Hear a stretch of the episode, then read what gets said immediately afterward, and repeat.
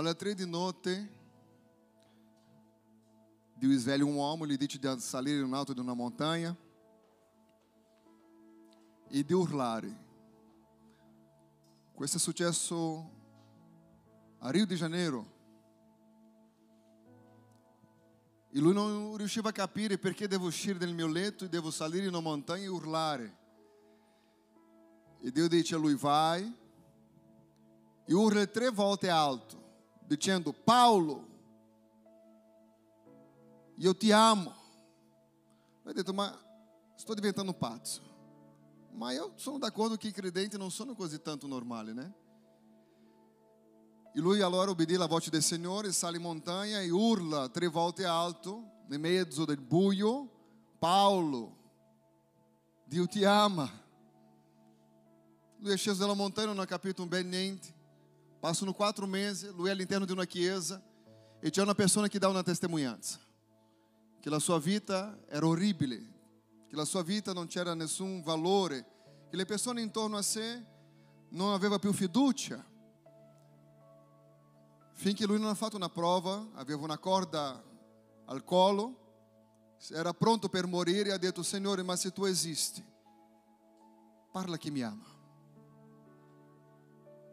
E lui ascolta tre volte il suo nome, Paolo, Dio ti ama. E lui ha mollato tutto, ha cercato una chiesa, da quella chiesa ha ricevuto Gesù, dal momento che riceve Gesù la sua vita è trasformata. E lui riceve di nuovo i valori della vita, la speranza per vivere, tutto perché qualcuno in un determinato momento ha avuto un coraggio di fare qualcosa che sembrava una pazzia. Dio ha tutti i mezzi di lavorare per fare vedere che ci ama tantissimo. Noi abbiamo iniziato una serie domenica scorsa che è La Grande e abbiamo iniziato parlando che per avere una grande festa la prima cosa che viene pensata è l'invito. E abbiamo capito domenica scorsa che non siamo solo stati invitati, ma siamo anche l'invito di Dio per questa grande festa. Oggi parleremo degli invitati e domenica prossima, volendo il buon Dio, parleremo della grande festa che è molto importante e profonda. A volte abbiamo dei gradi di difficoltà nella vita che tutto quello che ci serve a volte è scegliere. Tutti noi dobbiamo prendere decisioni ogni giorno su tante cose diverse e noi sappiamo che tutte le decisioni che prendiamo sono decisioni difficili, sì o no? Una volta una persona è arrivata da me e ha detto: pastore, per me è un momento un po' difficile perché il mio dottore mi ha detto che devo dimagrire per situazioni di salute, ma io non posso essere fitness con la mente grassa, è più facile mangiare. Ha già sentito questo qualche volta? E ho detto: è difficile diventare fitness? La persona ha detto sì. Ma è difficile camminare in obesità? La persona ha detto sì.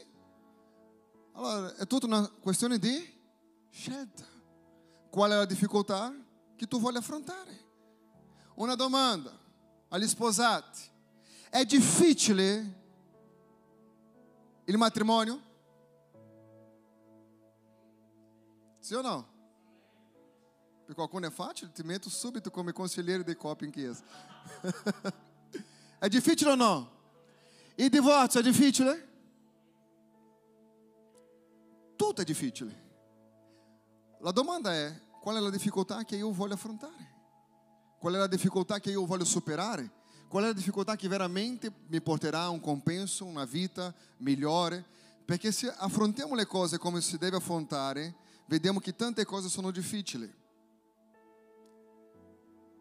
Avere sicurezza finanziaria, avere decisioni finanziarie giuste è difficile perché ancora non è iniziato, vero o no? Ma i debiti sono difficili? Ci sono tante cose nella vita che sono difficili, ma qual è la difficoltà a quale io sono disposto ad affrontare nella mia vita per raggiungere quello che io desidero, quello che io voglio vivere? Allora, abbiamo iniziato questa, questa serie e ha una grande responsabilità. Una volta che l'invito è fatto, noi sappiamo se dobbiamo dare una festa, la seconda cosa dopo l'invito è a chi dobbiamo consegnare l'invito. Io sono sicuro che le feste che a volte pianifichiamo noi sono feste che devono essere eh, dedicate a delle persone che vogliamo che sia all'interno di questa festa. A volte invitiamo poche persone, tante persone, va basato anche su quanto sarà grande la location, quanta disponibilità di soldi abbiamo per accontentare gli invitati. Chi non è mai entrato in un matrimonio, andato a un matrimonio, sei stato invitato alla festa del matrimonio e ha sentito, ha sentito, non hai parlato, qualcuno parlare male del cibo che era servito. Qualcuno ha già passato per questa esperienza. Uno con un cuore grande ha preparato un invito, ti ha invitato a una festa perché era un giorno felice per loro. E tu l'unica cosa che sei riuscita a fare è lamentare che o ci hanno messo troppo tempo, o il cibo è arrivato freddo, o non era da tuo piacere.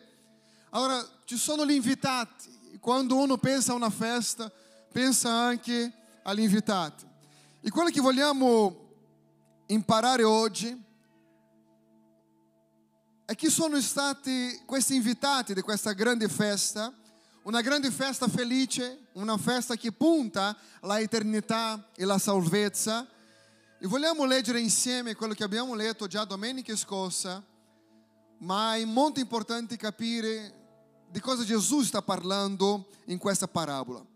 C'è un banchetto e questo banchetto è attentamente preparato a degli invitati. Dice così in Matteo capitolo ventidue, dal verso due in avanti. Il regno dei cieli è simile a un re, il quale fece le nozze del suo figlio. Mandò i suoi servi a chiamare gli invitati alle nozze, ma questi non volerono venire. Mandò una seconda volta altri servi, dicendo: dite agli invitati, io non ho preparato, io ho preparato il mio pranzo, i miei bui, i miei animali ingrassati sono ammazzati. Tutto è pronto, venite alle nozze, ma quelli, non curandosi, curandosene, se ne andarono chi ha il suo campo, il suo commercio. Un altro poi presero i suoi servi e li maltrattarono e li uccisero. Ci fermiamo un attimino qui. Qui dice che una grande festa era pronta e questa grande festa, il padrone della festa manda i suoi servi andare a cercare gli invitati, ma gli invitati erano impegnati. E alcuni resistevano per ribellione, non volere partecipare di quella festa, ma la festa era pronta. E non solo, non hanno detto di non partecipare alla festa, ma ha ucciso i servi che sono andati a chiamarli. E Gesù sta dicendo: il regno dei cieli è simile a una festa di nozze. L'invito è stato fatto, lì sono andati a cercare questi invitati, ma non volevano venire perché erano impegnati e hanno ammazzato il servo del re che sono andati nel loro incontro. Poi dice così, nel verso, dove? sette. Allora il re si adirò, mandò le sue truppe a sterminare quegli omicidi e a bruciare le loro città. E quindi disse ai suoi servi: le nozze sono pronte, ma gli invitati non erano degni. Andate dunque a crocicchi, crocicchi delle strade e chiamate alle nozze quante troverete. E quei servi, usciti per le strade, radunarono tutti quelli che trovarono cattivi e buoni, e la sala della nozze fu piena di commensali. Ora il re entrò per vedere quelli che erano a tavola, e notò un uomo che non aveva l'abito di nozze. E gli disse: amico, come sei entrato qui senza aver un abito di nozze? E costui rimase con la bocca chiusa. Allora il re disse ai servitori: legatelo mano e piedi, gettatelo nelle tenebre di fuori.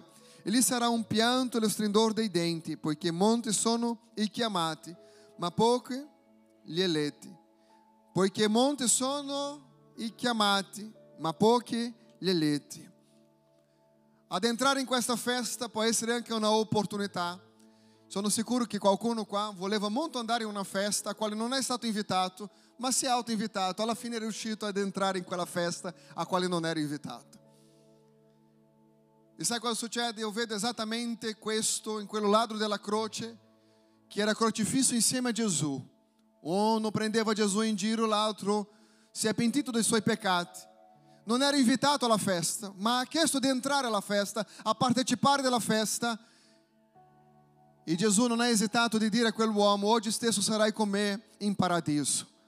Forse non ci rendiamo conto, sembra che venire in chiesa è un atto di religione o di passare il tempo, di vedere gli amici, ma c'è un grande mandamento in vista. Il mondo va di male in peggio.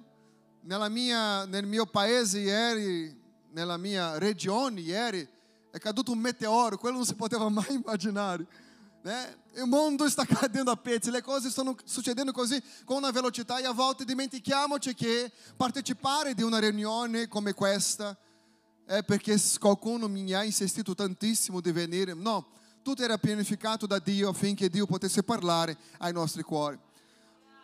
Possiamo percepire in questo testo, questa parabola, l'interesse del re che tutti fosse, fossero invitati a quella festa.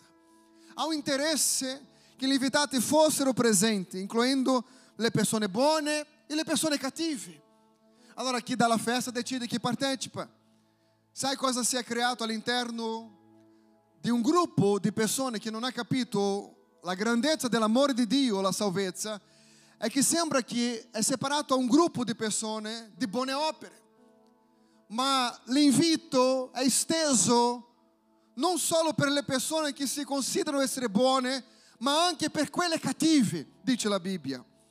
Andate a cercare, l'invito era fatto per persone buone e non buone, perché l'amore di Dio non è solo per chi fa delle buone opere, ma è per tutti. E questo è il grande amore del Padre.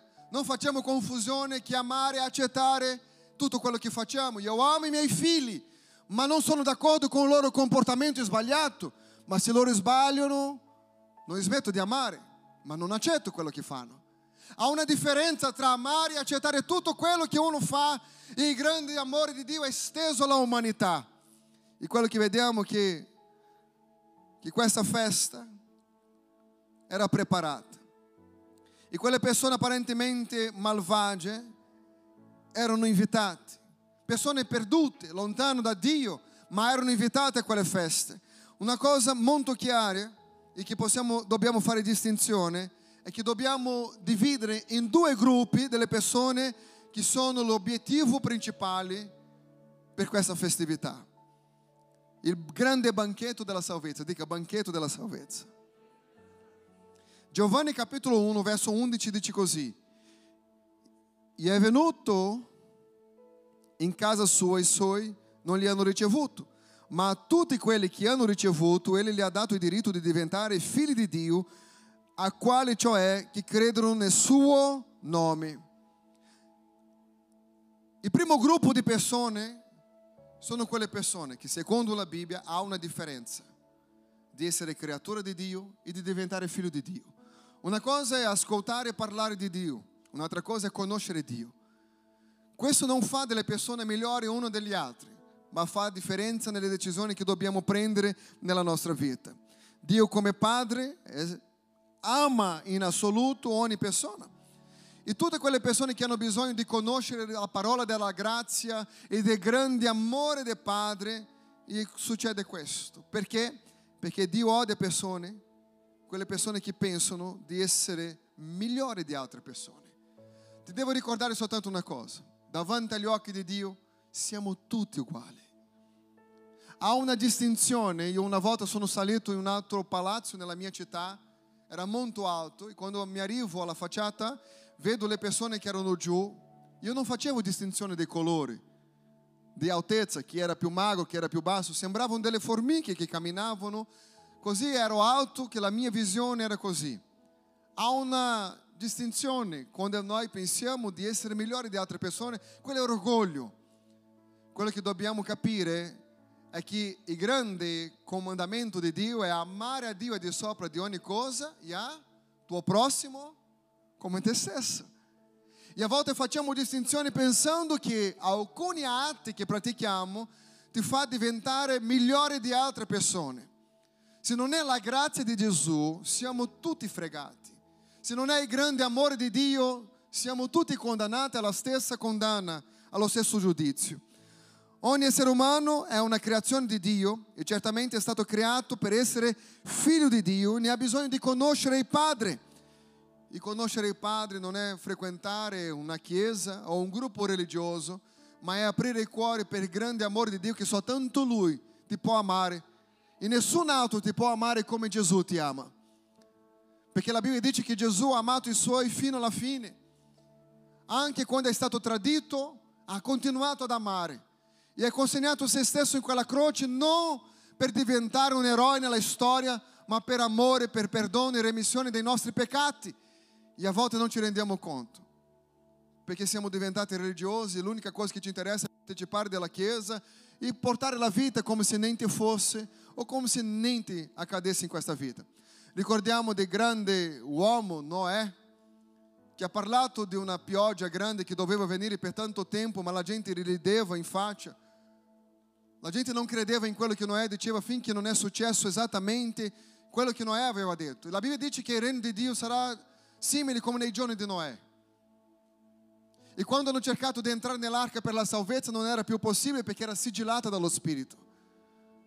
Hanno avuto la loro opportunità ma hanno preso Noè in giro. La parola di salvezza è una grazia versata per ognuno che è qui presente e quello che ci guardano online, senza distinzione dell'errore più grande o quello più piccolo, o della possibilità finanziaria che uno possiede, o di una situazione che uno crede nella propria esistenza della vita. Tutti noi abbiamo soltanto una via e Gesù è la via. Non c'è nessun altro mezzo di salvezza. Uno non può pagare per essere salvato. Uno non può pensare che in base alla sua vita merita andare in cielo, nessuno merita andare in cielo, nessuno merita essere perdonato e abbiamo visto questo mercoledì. Tutti noi abbiamo ricevuto il perdono per mezzo della grazia, ossia la misericordia di Dio. E se vogliamo portare la parola misericordia in una traduzione più semplice è dire: Signore, prendi questo misero uomo e metti dentro del tuo cuore. Questa sarebbe la traduzione più semplice di misericordia. E la misericordia di Dio è la causa di non essere morto, di non essere consumato, di non avere perso la vita o la esistenza. Esiste una grande fa- frase che può identificare ogni persona che vive la sua vita con Dio. L'evangelismo o evangelizzare, che è una necessità di andare a cercare gli invitati, è questo, è un necessitato raccontando a un altro bisognoso, a un altro necessitato, dove trovare il pane. Non è un superiore, non è una persona che è al di sopra, ma è uno bisognoso che racconta a un altro bisognoso dove andare a trovare il pane. E quello che vediamo che in questione qui, gli invitati non erano persone diverse uno dagli altri, però c'era una distinzione tra persone buone e non persone tanto buone, persone fidabili e persone non tanto fidabili. Quante volte in base ai nostri giudizi noi pensiamo sicuramente quello là andrà in cielo e quello là andrà all'inferno. Chi non ha mai detto una cosa del genere? Chi non è mai andato in un, come si dice velorio? Funerale, mentre quello là diceva questo qua era una persona buona, perché hai visto che tutti sono buoni quando muoiono, non è? Tutti, tutti senza escludere. Questo qua era buono, questo qua era... E ci sono tutti gli amici che sapevano esattamente cosa aveva fatto un minuto prima della sua morte. E dico così, poverini, non sanno cosa era. Non sa cosa combinava quello là. Il giudizio è questo. Questo qua sicuramente è andato in cielo, quello là sicuramente è andato all'inferno. Ma vi voglio ricordare una cosa, soltanto Dio ha il dominio di sapere chi andrà in cielo. Però l'invito è fatto e tutti noi siamo invitati a partecipare di una grande festa che... crediamo o no, succederà. Perché per quanto vediamo la parola di Dio si adempie ogni cosa, si è adempita fino a oggi, per quello che la parola di Dio è la parola di Dio e si sostiene da sola. Il messaggio è questo: Gesù aveva pianificato ogni cosa per questo mondo e tramite la evangelizzazione che vediamo oggi, tramite la tivù, internet, i film, ci sono tante altre cose che hanno comunicato l'esistenza di Dio. E uno dice così, ma allora Dio tornerà perché il mondo conosce di Dio. Há una differenza di sapere l'esistenza e conoscere Dio. Ci sono tante persone che sa dell'esistenza ma non conosce Dio. Quando noi mettiamo la nostra vita e parliamo con Dio, come già è stato detto qua questa mattina, parlare con Dio e mettendo veramente la nostra vita nelle sue mani, avendo fiducia in Lui e parlando con Lui, Lui risponde, perché non è un monologo, è un dialogo con Lui. Però dobbiamo aprire i nostri cuori, sia quello che abbiamo fatto, indipendente di quello che sono stati i nostri atti davanti a Lui, o di ferire qualcuno. È tempo di pentirsi. E há uma diferença que tanti oggi hanno, si chiama rimorso e non pentimento, perché il rimorso, io dico lunedì, non dovevo aver fatto questo, perché ho sentito la parola domenica, ma quando è mercoledì faccio lo stesso sbaglio. Questo vuol dire che il rimorso non mi ha portato a un pentimento vero. Il pentimento è odiare quello che Dio odia. E lottare è difficile, pastore, è difficile. È difficile avere uno stile di vita santo? Sì, ma è comunque difficile camminare nel peccato. Qual è la difficoltà che io voglio affrontare?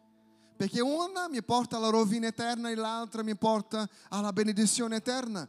E qual è la conseguenza finale della decisione che io devo prendere per sapere qual è la difficoltà che io voglio affrontare, perché cosa voglio raggiungere nella mia vita? Tanti di noi non riescono a capire la situazione a quale noi siamo messi. E ha una grossa responsabilità di partecipare di quella festa. Ci sono persone che non piacciono le feste, ma questa è una grande festa preparata da Dio. E Gesù ha detto, il regno di Dio è simile a un re che dà una grande festa di nozze a suo figlio. E succederà esattamente così. La verità è che come religiosi che siamo, ci scandalizziamo molto facilmente con lo stile di vita apparente di tante altre persone, e volendo ammettere o no, la maggior parte di noi ha dentro di noi un giudizio di giudicare altre persone. E non solo giudicare, anche come criticare a volte fortemente, come se fossimo noi responsabili della salvezza di qualcun altro. Dobbiamo essere dei facilitatori nella vita delle persone, ma non dei critici. Dobbiamo essere dei facilitatori, ma non dei giudici. Perché noi, a noi è stato dato il compito di portare le persone ad ascoltare la parola del Signore, ma non ci è stato dato il compito di trasformare la loro vita, perché questo impegno più difficile appartiene alla persona dello Spirito Santo di Dio. Sicuramente qualcuno che è qui questa mattina un giorno ha pensato così, io non sarò mai un credente, ma guarda dove sei finito. Io non sarò mai un fanatico religioso, e non sei tu che prega ogni giorno, eh?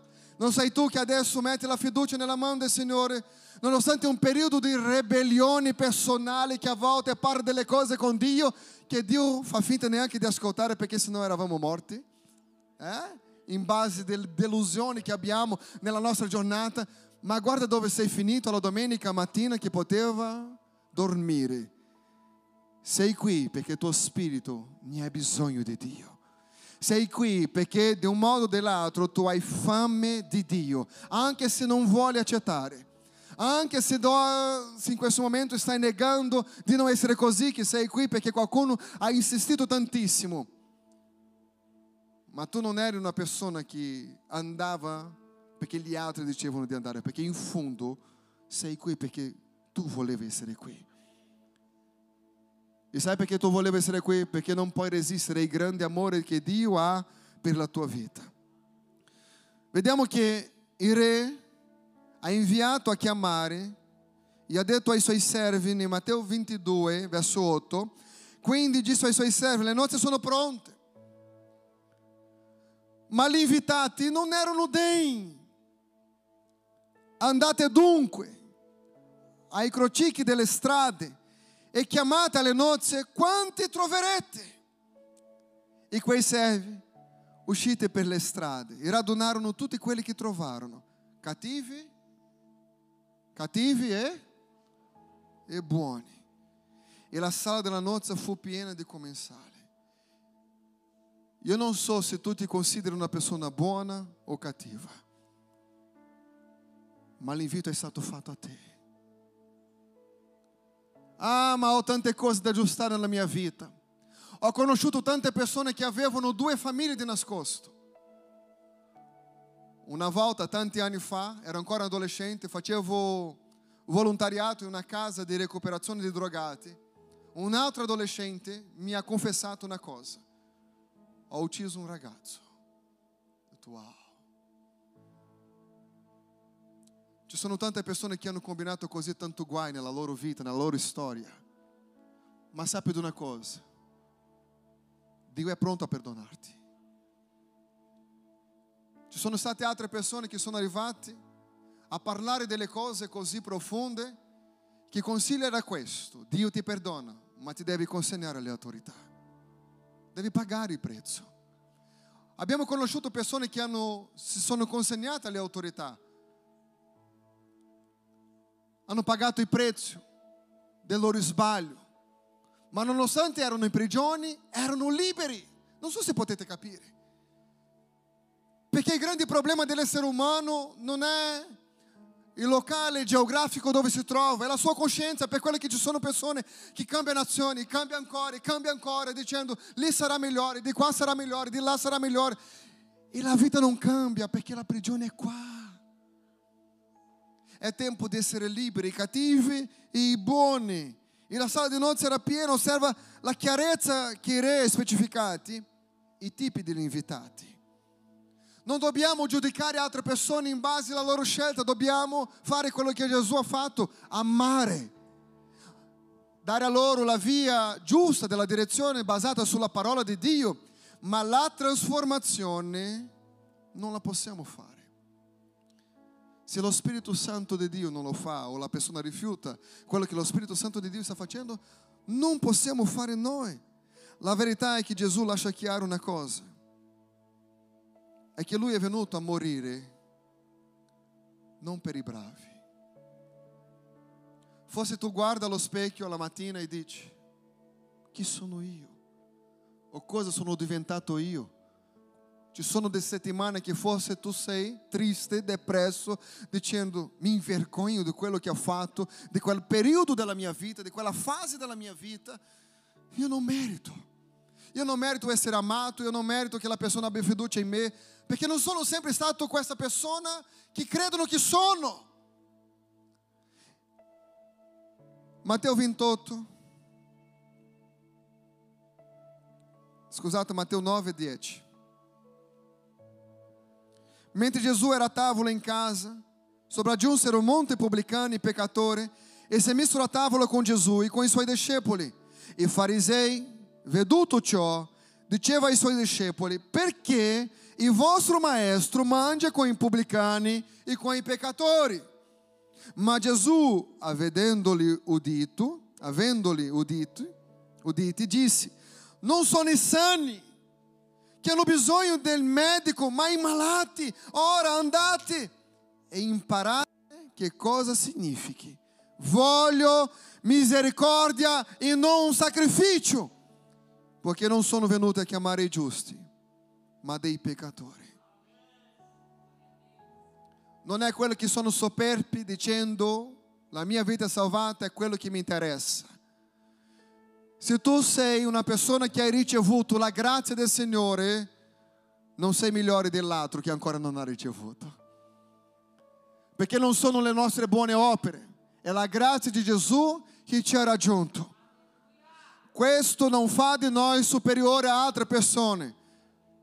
Forse farà di noi persone più intelligenti per aver accettato che la misericordia del Signore entrasse nel nostro cuore e adesso essere persone liberate. Non sono persone apparentemente buone che hanno bisogno di Gesù, ma sono tutti coloro che ancora non conoscono il suo nome. E a volte creiamo un cerchio, un cerchio di persone per non essere infastiditi di altre situazioni o di persone che sbagliano o persone che a volte non vogliamo avere propria pazienza. Ah, lascio stare. Tutti sono obiettivo dell'amore di Dio. Tocca a me accettare nella mia vita in base a quello che io voglio, ricevere o meno questo amore che è stato espasso nella mia vita, nel mio cuore, perché l'invito è stato fatto. E se io non sono una persona consapevole che c'è una grande festa preparata, l'invito è stato fatto, io sono parte anche dell'invito, sono anche l'invitato. Andate a cercare. Di qualche modo la parola di Dio entra nel percorso della nostra storia e siamo confrontati. Sai perché la maggior parte delle persone non riescono a leggere la Bibbia? Uno mi ha detto così, ma la Bibbia contiene così tanti errori. Non è vero, la Bibbia non contiene errori. La Bibbia racconta a me stesso quanto io sono sbagliato, o quanto io commetto degli errori. E è per quello che a volte leggiamo e diciamo, ma sarà possibile? Lui ci ha dato l'antidoto. E vi garantisco una cosa, basta una sola dose. Una sola dose, chiamata perdono, per restaurare tutta la storia della nostra vita. Quando Lui arriva nella nostra vita, indipendente di quello che abbiamo fatto, o se facciamo ancora oggi, è tempo di prendere una decisione, mettere un punto finale e dire, Signore, io non voglio più guidare la mia vita, ma voglio che Tu possa prendere possesso e che sia Te a guidare la mia storia. Perché da quando ho preso la guida, sono sbattuto di qua e di là. E non voglio più vivere così. Dobbiamo capire questo. Che Dio non molla nessuno di noi, non importa la condizione a quale noi incontriamo Gesù, quello che interessa è che l'invito è stato fatto. Venite a me tutti voi che siete stanchi, affaticati. Ah, quanti non sono stanchi? Quanti vivono una vita di apparenza? Quanti vivono una vita di inganno? Quanti veramente non sono felici nonostante frequentano una chiesa? Quanti veramente dicono, ma chi sono io, il più miserabile di tutti? Sì. E è proprio con te che Dio sta parlando. Per i malati. Quelli che non hanno capito come gestire la propria vita. Quelli che hanno disprezzato a qualche momento una situazione a quale Dio aveva pianificato. Forse tu non sai come vivere quello che Dio ha per te, ma devi capire una cosa, ha un grande esempio e non sono le regole, è l'amore. E se c'è una cosa che a volte le nostre chiese intorno al mondo non hanno capito, quando io parlo chiesa non sto parlando di queste mura, ma sto parlando di ogni individuo, è la parola amore.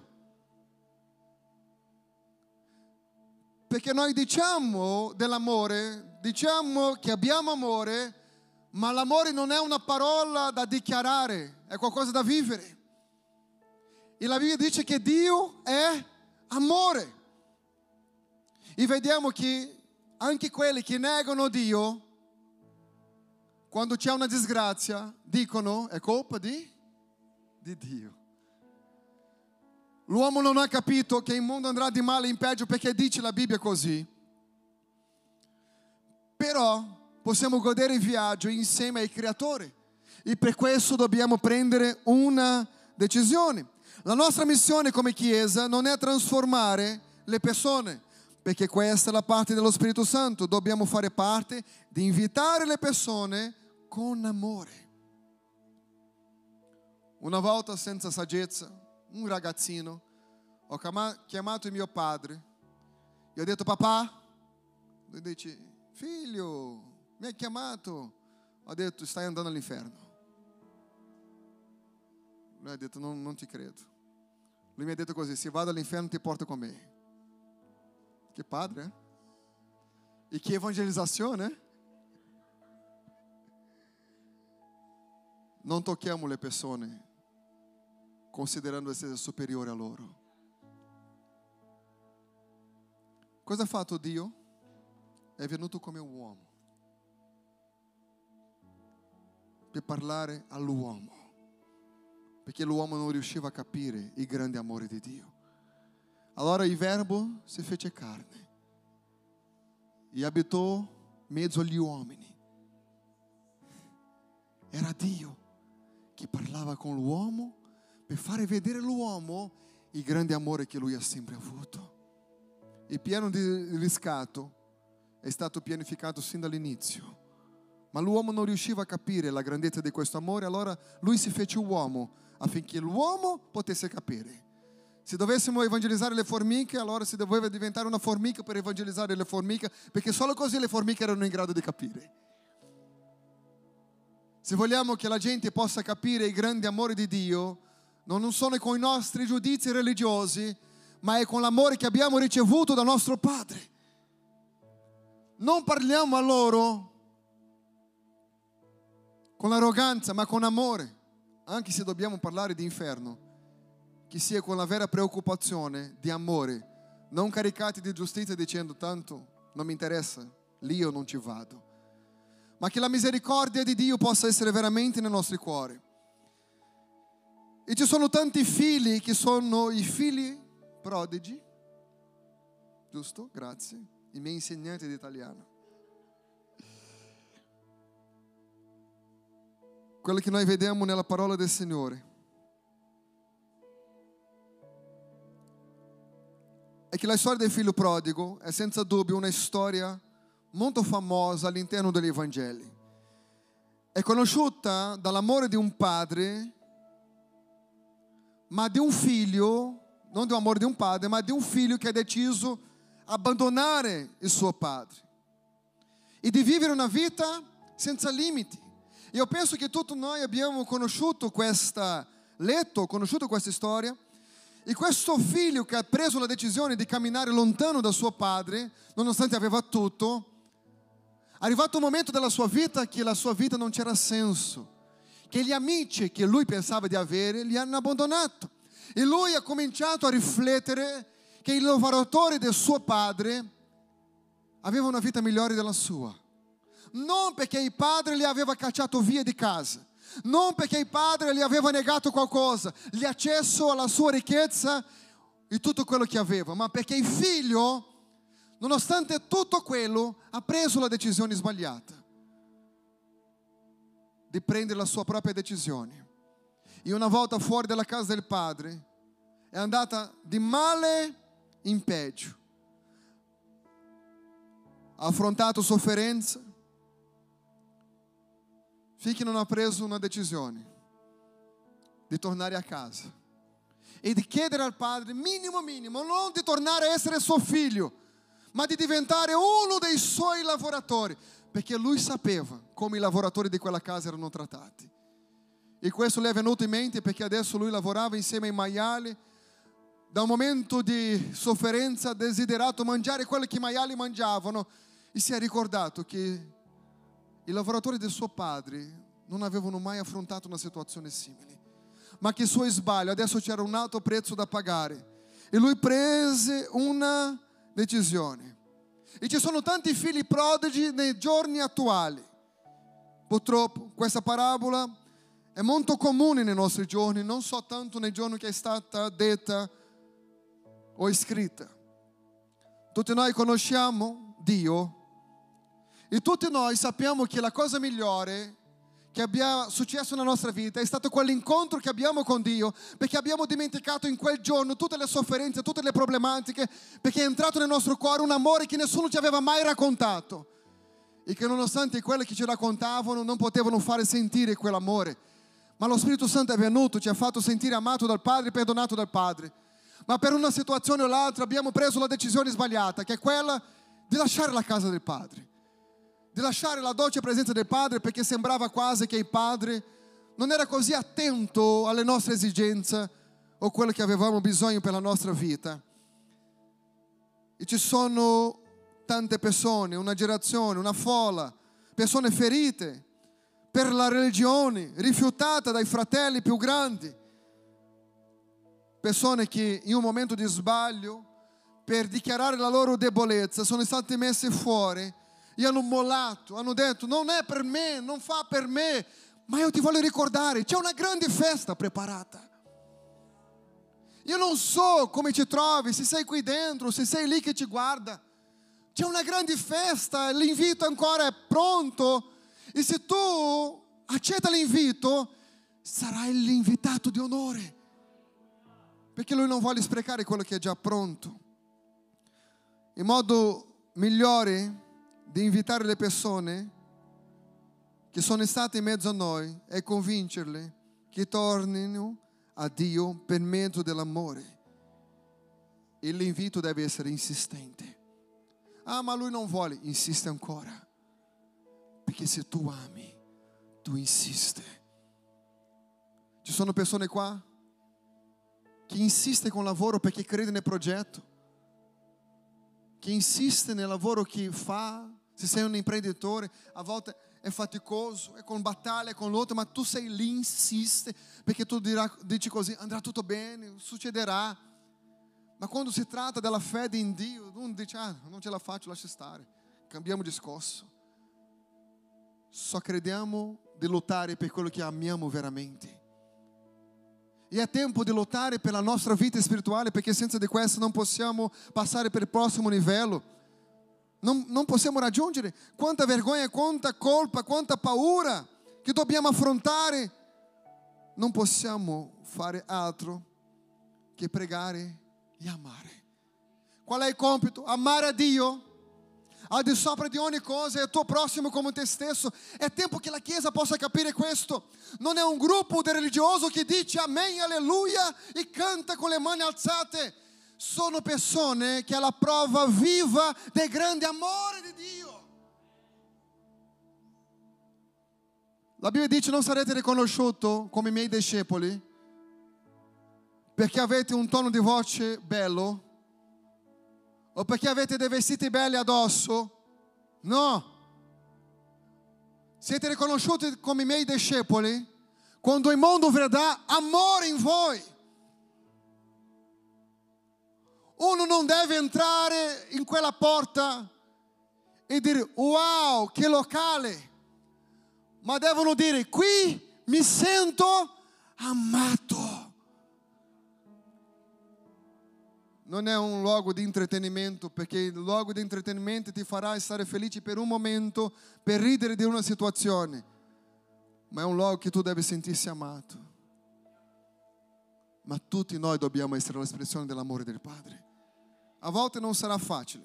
La Bibbia dice non solo di amare, a volte anche di supportare. Siamo messaggeri del Re e non dobbiamo negligenziare l'amore nei confronti dei nostri fratelli più fragili, ma dobbiamo portare di nuovo al figlio prodigo la dignità di un figlio. Perché il fatto che il figlio si sia allontanato per il padre non ha mai smesso di essere un figlio, e è questo che fa la differenza. Papà ti vuole ancora e ti vuole tanto bene, e quando il padre vede il suo figlio lui dice padre ho peccato, ho peccato contro di te e contro il cielo, e non sono più degno di essere chiamato il tuo figlio. Ma il padre, quando vede il figlio, si dimentica di ogni cosa che il figlio aveva fatto e abbraccia suo figlio. Tu eri perso e sei ritrovato. Non c'è la gioia più grande di un padre quando vede che suo figlio è tornato. Ma papà, non c'è un ma. Uccidete l'animale ingrassato, portate dei sandali e un anello. C'è festa! Perché questo mio figlio era perso, ma ora è tornato. Io non so cosa o come sei venuto questa mattina qui dentro, o cosa hai pensato durante questo momento del sermone o della lode. Ma io non vedo un padre che giudica il figlio, perché il figlio ha preso una decisione di tornare. C'è un giudizio, ma il giudizio è per quelli che non hanno accettato, è per quelli che non hanno desiderato. Il fatto che quelli invitati non vogliono, la festa succederà, dice la Bibbia. com que tu pensa que deve participar, o meno, porque a festa é sua. Não siamo nós i padroni della festa. Dio, quando noi giudichiamo, la Bibbia dice che Dio abbatte, abbatte e sopperpi. Quando noi pensiamo di essere cristiani, ma camminiamo così, prima o poi tu cadrai. La umiltà era il simbolo massimo del ministero di Gesù. E vi garantisco, nessuno di noi è più grande di Gesù. Lui un giorno ha detto così: se io voglio, io posso chiedere a mio padre una legione di angeli, ma non voglio. Se due angeli, se due angeli ha distrutto tutta la città di Sodoma e Gomorra, potete immaginare una legione di angeli? Cosa non poteva fare? Ma lui è camminato in umiltà, ha lavato i piedi dei discepoli. E a volte pensiamo, perché abbiamo capito qualcosa, di essere superiore a altre persone. È tempo di amare. Indipendente dalle decisioni giuste o sbagliate, dobbiamo dare la via giusta. Io amo i miei figli, anche quando prendono decisioni sbagliate, ma sono lì a dire: questa decisione non è così. Qual è la nostra responsabilità? La nostra responsabilità è il discepolato con delle persone che ne hanno bisogno. Ma tutti noi, noi pastori, non dobbiamo essere formati, avere la formazione in teologia per iniziare. Dobbiamo condividere l'amore di Cristo, la parola di Cristo. Siamo messaggeri del Re e dobbiamo portare avanti. Il Padre ha detto: portate dei vestiti puliti. Sai cos'è questo? Dare di nuovo a quelli che erano fuori, perduti, la dignità. Perché vestiti puliti parla di dignità.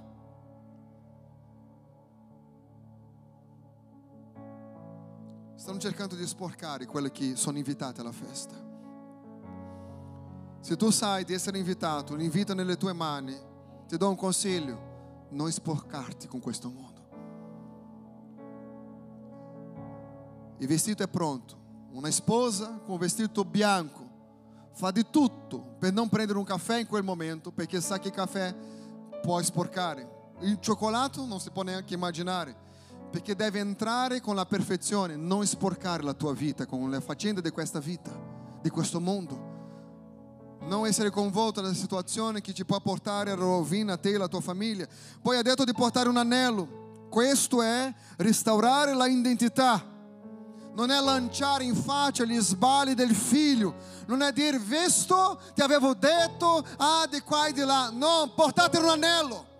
Tutti devono sapere che lui è ancora il mio figlio. Il Signore mette un anello nel tuo dito questa mattina. Tu sei ancora figlio. Ricordati cosa Satana voleva fare con Gesù, e tu non pensi che lui vorrà fare la stessa cosa con noi? Aveva cercato di mettere Gesù in dubbio quanto la paternità, quando lui ha detto: se tu sei il figlio di Dio, fa con che queste pietre si trasformano in pane. Se tu sei. E Gesù risponde: non solo di pane vivrà l'uomo. Perché lui sapeva di essere figlio, non doveva provare a Satana. Tante volte durante la settimana, durante quest'anno di duemilaventidue, Satana arriverà dicendo: ma con tutto quello che tu hai combinato, tu pensi di essere amato da Dio? Ehi, tu sei amato sì da Dio.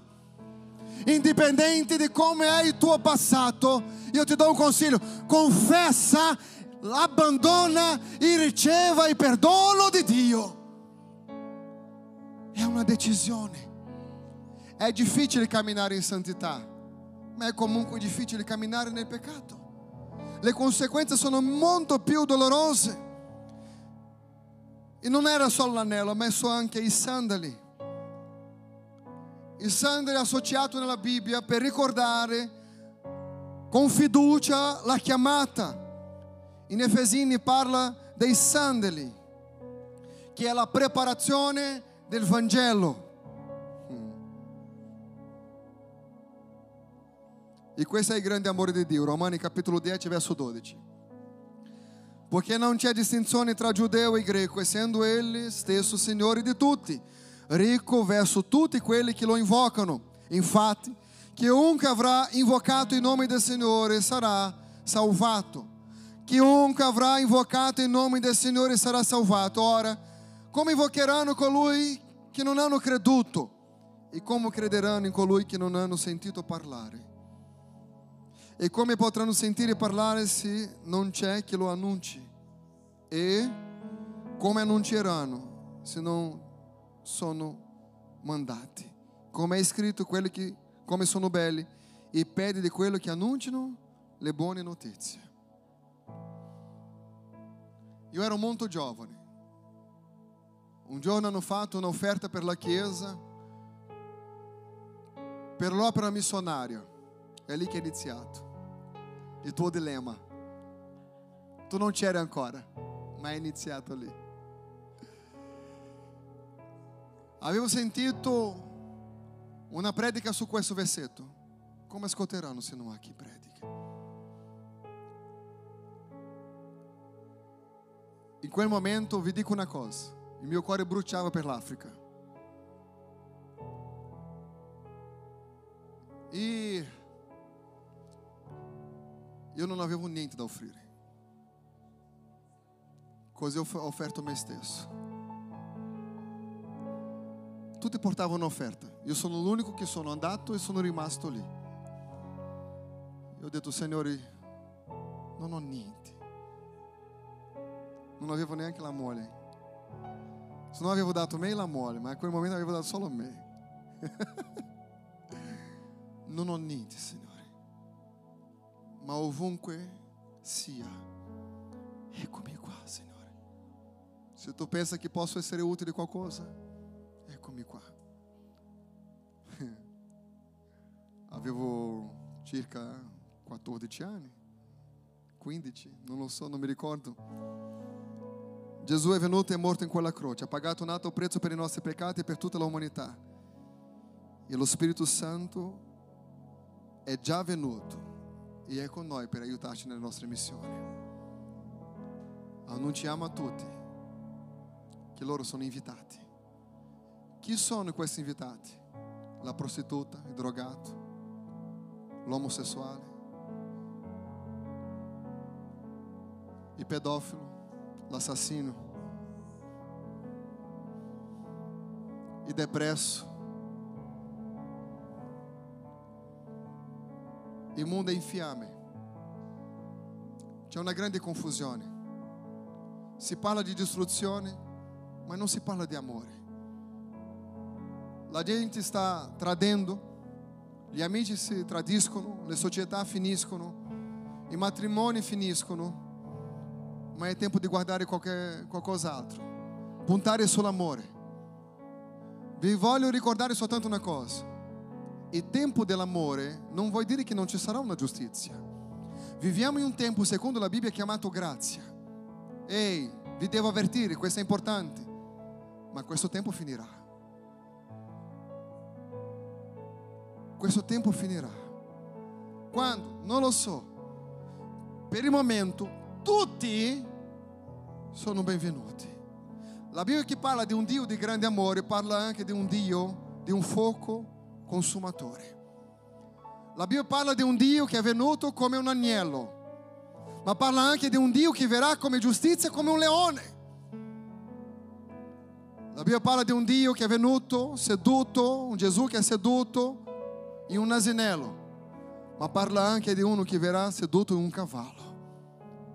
Asino, simbolo di pace, cavallo, simbolo di guerra. Se volete credete a me questa mattina, ok. Se non volete, ok. Ma non mi viene a dire che non sei stato invitato alla festa. È una tua decisione. Io voglio pregare insieme a voi in questo momento. In piedi, per favore. Io non so se tu ti senti la persona più amata da Dio o se tu ti senti un straccio. La prossima domenica parleremo della grande festa e ti consiglio di essere presente. Lui ha preparato un banchetto di salvezza e dipende solo da noi. Eravamo orfani, ma Lui ci ha riscattati. E domenica prossima, valendo il buon Dio, parteciperemo di questo banchetto insieme. Io voglio che tu possa in questo momento sentire il grande amore del Padre per la tua vita. Ma qualche minuto fa era ancora con il pensiero in quella situazione peccaminosa. Lo Spirito Santo cambierà la tua mente, cambierà il tuo pensiero, cambierà il tuo modo di parlare. Sai perché? Perché nessuno ti ama come Gesù ti ama. Forse non sei mai stata una persona sentita amata da qualcuno. O forse sei amato così tanto dai tuoi genitori, da tuo padre, dalla tua madre, dalla tua famiglia. Sei una persona molto benedetta solo di aver ricevuto questo amore. Ma ti garantisco che nonostante l'amore che hai ricevuto, nessuno ti può amare come Gesù ti ama. Gli amici ti possono portare da qualche parte, ma non ti possono fare una persona felice, così come è successo con quel figlio prodigo. Gli amici erano con lui mentre lui aveva qualcosa da dare, o quando il loro pensiero erano insieme, uguali. Ma nel momento di difficoltà quel ragazzo è stato abbandonato e lui ha detto: non c'è un altro posto migliore da tornare che a casa del mio padre. Questo padre di questa storia è Dio. Questo re che ha dato il banchetto è Dio. L'invito è stato dato a noi, gli invitati. Il figlio prodigo siamo noi. È una storia diversa, raccontata dallo stesso Gesù, simbolizzando la stessa cosa: la grandezza dell'amore di Dio nei nostri cuori e nella nostra vita. Se qualcosa non cambia la tua vita, io ti do un consiglio a uscire di questo posto questa mattina: non disprezzare l'invito che è stato fatto, e nonostante Satana cerca di rovinare la tua comunione, sii sicuro di una cosa: nulla può rubare il mio invito. Io sono un invitato. Satana dirà: ma non sei bravo. Ricordati che il re ha detto: cercate i buoni e i cattivi. E ricorda che Gesù è venuto per quelli che non erano bravi, perché sono i malati che hanno bisogno dei dottori, non i guariti. Se tu ti consideri una persona malata per causa del peccato, delle situazioni e decisioni sbagliate della tua vita, questa mattina è una buona mattina per dire: Signore, grazie per aver ascoltato la tua parola, parola e sapere che tu si importa con me, perché sono poche quelle persone che si importano con me. Si parla qui in Svizzera del suicidio assistito, si parla di morte, di pensieri vari, ma io ti do un consiglio: non morire, perché c'è una vita abbondante e preparata per te. Tante sono state vittime di una depressione profonda, di una vita di sconfitta, ma sta a te a prendere la decisione. Potete immaginare che sarà la festa più grande di tutta la storia, mai raccontata in tv, ma che ci sarà, e che abbiamo ricevuto il privilegio di essere stati invitati. Ma ricorda quello che dice il testo: tanti sono stati chiamati, ma erano pochi quelli scelti. Facciamo di tutto di stare tra quelli scelti, perché è la nostra storia, è la nostra vita, e siamo noi che prendiamo decisioni. Io voglio che tu faccia una preghiera personale con Dio in questo momento. Parli tutto quello che devi parlare, vai, parla tutto.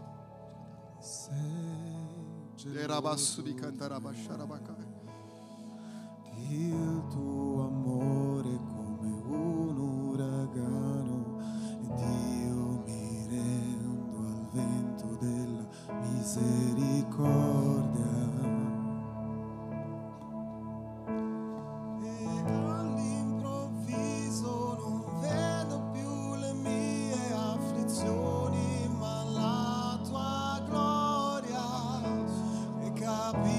Quanto meraviglioso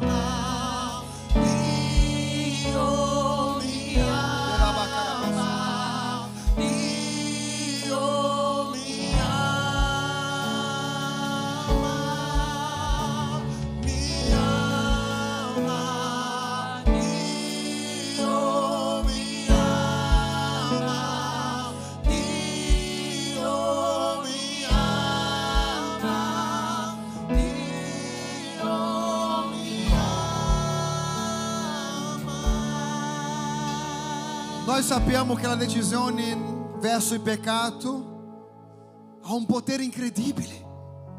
Il peccato ha un potere di rovinare la nostra vita, perché la Bibbia dice che un abisso tira fuori un altro abisso e la persona cade sempre nel più profondo per la scelta del peccato. Ma c'è una cosa che forse non ci hanno raccontato: il perdono è più forte del peccato.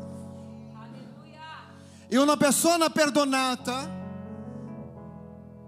si alza nella via di Damasco e dice: ho capito che perseguitava il popolo sbagliato, e questo era Paolo. La persona perdonata diventa una missionaria come Maria Maddalena. Una persona perdonata ritrova la via del Signore come Mosè. Era un assassino, ma Dio cambia la sua vita. Paolo era un assassino, Dio cambia la sua vita. Abramo ha raccontato delle bugie e è diventato poi il padre della fede. Io non so qual è stato il tuo sbaglio, ma io ti dico, quello che Dio può fare nella tua vita è più grande di quello che i demoni hanno fatto. Io non so qual è la rovina che sei stato. Io non so quanto buio sei stato, o quanto hai sceso nel peccato, o quanto il peccato ci ha umiliato, ma nulla è paragonabile con quello che Dio può fare con la tua vita trasformata nelle sue mani. Perché la Bibbia dice che dove è abbondato il peccato, sovrabbondato la grazia di Dio. Io vi garantisco una cosa: il potere di Dio è più grande della forza del diavolo. Forse Satana ti ha usato per tante opere maligne. È tempo di gettare via queste opere maligne e permettere che lo Spirito di Dio cominci a fare opere buone nella tua vita. Forse tu eri un inganno, ma è tempo di essere verità. Perché, pastore, devo essere verità? Nessuno crederà mai più in me, perché sarà l'opera dello Spirito Santo nella tua vita. Non sarà più la tua forza, ma la forza di Dio in te.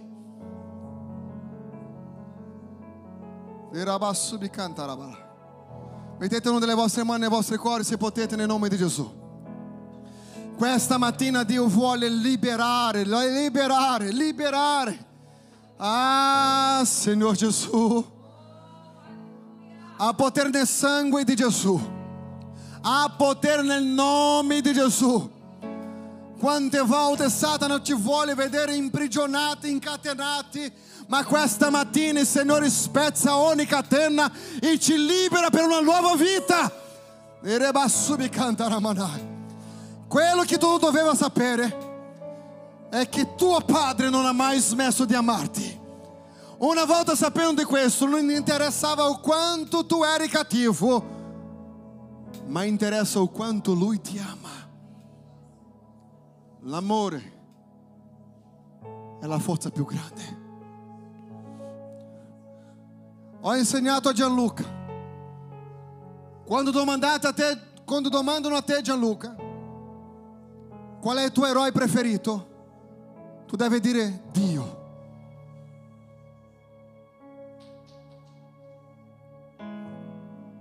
E lui mi ha domandato così: ma qual è il potere più grande di Dio? Gianluca ha sette anni. Ho detto: figlio, se qualcuno ti domanda questo, risponda che è l'amore. La forza più grande è l'amore. Lui ti ama, io amo. Se io amo, le persone sono toccate. Se tutto quello che faccio faccio con amore, le persone sono toccate. Se la mia vita è una bugia, io cambio oggi di vita. Mani nei cuori, prega per favore.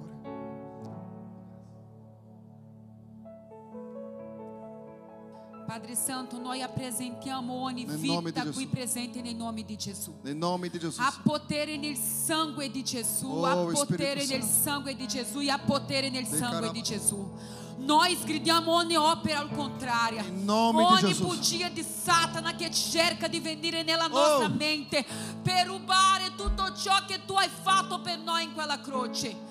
Signore, nel nome di Gesù, oggi, Padre, noi prendiamo di nuovo questo invito che tu ci hai dato in quella croce, oh. che tu hai timbrato con un prezzo di sangue e che è arrivato nelle nostre mani. Oh. Padre Santo, nel nome di Gesù, aiutaci a valorizzare tutto ciò che tu hai fatto. Oh. Aiutaci, Signore Gesù, nel nome del tuo Figlio Gesù Cristo, a vedere che tutto quello che faremo, che facciamo, non è per merito nostro, non perché abbiamo qualcosa di speciale, ma è il tuo amore che è su di noi oh. e che ti fa andare avanti ogni giorno, ogni giorno, oh. ogni giorno a camminare con te. Padre Santo, la Chiesa Nuova Alleanza è qui e io dichiaro in questa mattina che ogni opera al contrario, ogni forza dell'inferno è già caduto per terra per potere del sangue di Gesù.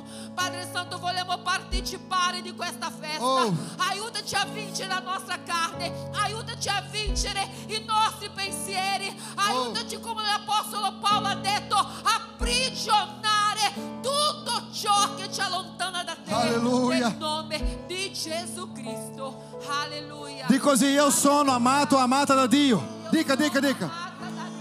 Dio mi ama.